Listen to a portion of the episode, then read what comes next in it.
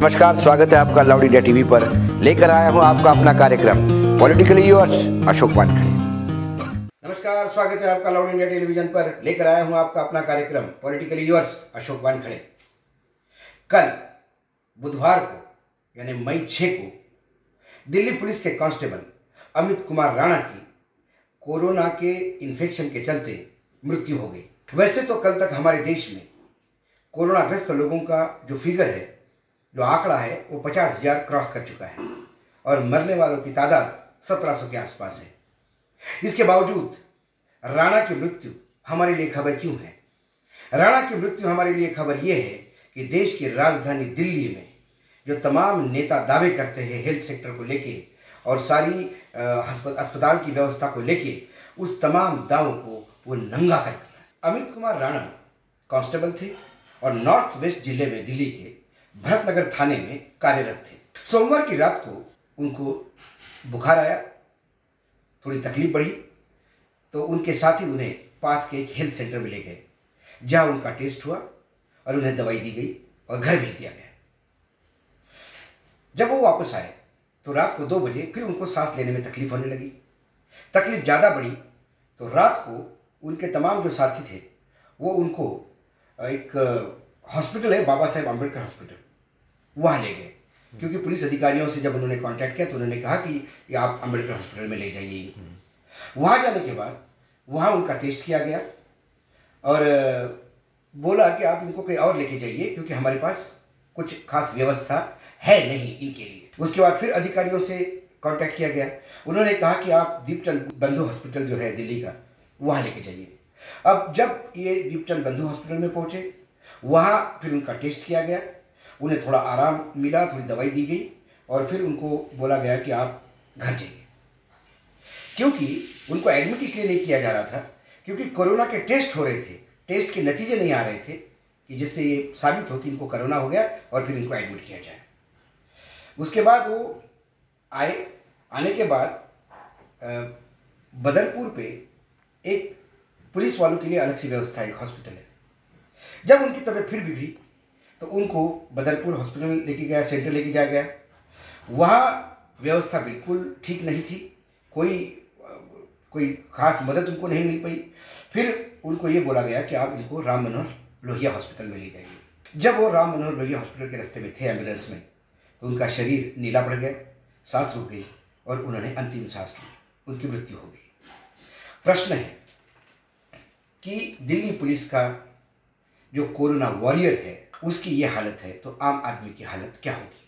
Loud India TV के पास ऐसे तमाम वीडियोज़ रोज आ रहे हैं, जहाँ मरीज़ अस्पताल में मर रहे हैं, डॉक्टर उनकी केयर नहीं कर पा रहे हैं, डॉक्टर के अपने मसले हैं पेशेंट्स के अपने मसले हैं, पुलिस के अपने मसले हैं, और नेता है जो गलत बयानी दे के देश को सांत्वना दे रहे हैं। दिल्ली में यह हालत है कि अस्पताल में जो पीपीई है, जो प्रोटेक्शन किट लगती है डॉक्टर्स के लिए वो सेंट्रल गवर्नमेंट ने जो दी, वही यूज़ हो रही है। स्टेट गवर्नमेंट ने जो परचेस की, वो फेल हो गई है। दिल्ली में तीन सौ से ज़्यादा डॉक्टर्स को कोरोना ग्रस्त साबित घोषित किया गया है। महाराष्ट्र के मुंबई में ढाई सौ से ज़्यादा पुलिस कोरोना ग्रस्त बताए जा रहे हैं। ये हमारे कोरोना वॉरियर्स हैं। जो कोरोना से जो देश लड़ रहा है, इसमें फ्रंट फोर फ्रंट पे लड़ रहे हैं, सामने लड़ रहे हैं, उनकी ये हालत है। दिल्ली में, दिल्ली सरकार ने दो, उनका डिपार्टमेंट है डी जी एस एच इसके थ्रू कुछ किट्स खरीदने का प्रस्ताव रखा। जब वो किट्स खरीदी गई तो जो डॉक्टर्स थे इंचार्ज विशाल धीर, उन्होंने बाकायदा कहा कि ये किट इस लायक नहीं है, ये कोई मानक पे खड़े उतरते नहीं हैं, इसलिए इनको खरीदा नहीं जाए। लेकिन जब उन्होंने निगेटिव रिपोर्ट दी तो उनका तबादला किया गया, उसके जगह दूसरा डॉक्टर बुलाया गया।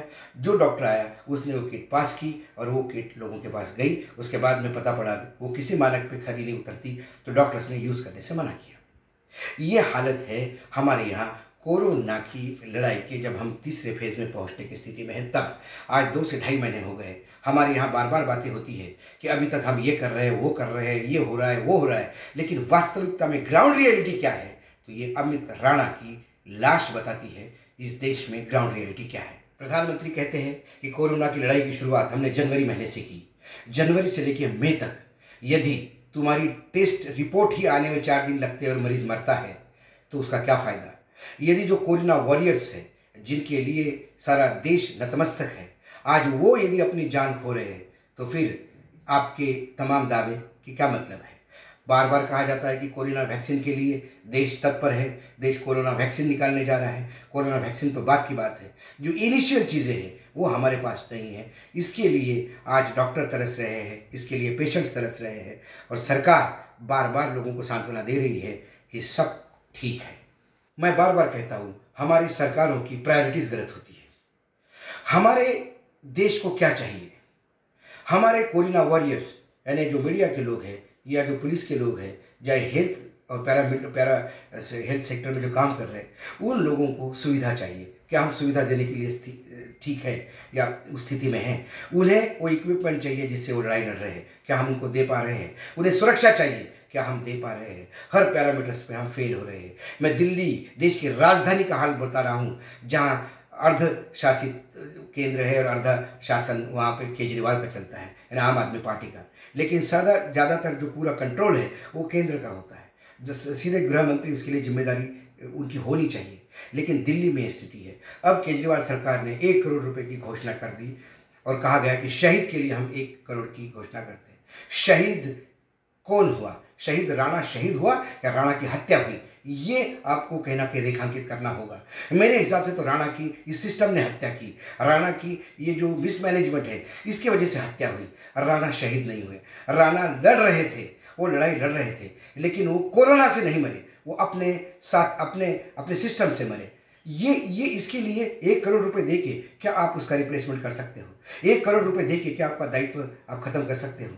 हमारा एयरफोर्स जब ऊपर से फूल बरसाता है हॉस्पिटल में, या हमारे यहाँ नेवी जब सायरन बजाती है, या पुलिस कुछ जगह बर्थडे केक बांटती है। ये थोड़े कॉस्मेटिक चेंजेस है। इससे भला होने वाला नहीं है। फूल बरसाने की जगह यदि वो किट बरसाए डॉक्टर को किट्स मिले तो वो ज़्यादा अच्छी तरह से व्यवस्था कर पाएँगे। यदि रैपिड टेस्टिंग किट्स हमारे पास होते तो आज हम राणा को नहीं खोते। सवाल राणा का नहीं है। ऐसे कई राणा हैं इस देश में जान खो रहे हैं।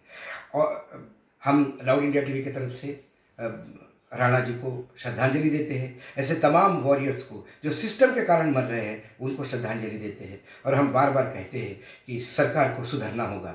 बयानबाजी से कहीं ना कहीं आपको अब पीछे हटना होगा और वास्तविकता पे, जो यथार्थ के धरातल पे जो चीज़ें हैं, उसको देखते हुए काम करना पड़ेगा। ये हम कहेंगे लाउडली कहेंगे, क्योंकि हम हैं लाउड इंडिया टीवी फिर आऊँगा किसी और विषय के साथ। तब तक के लिए देखते रहिए लाउड इंडिया टेलीविज़न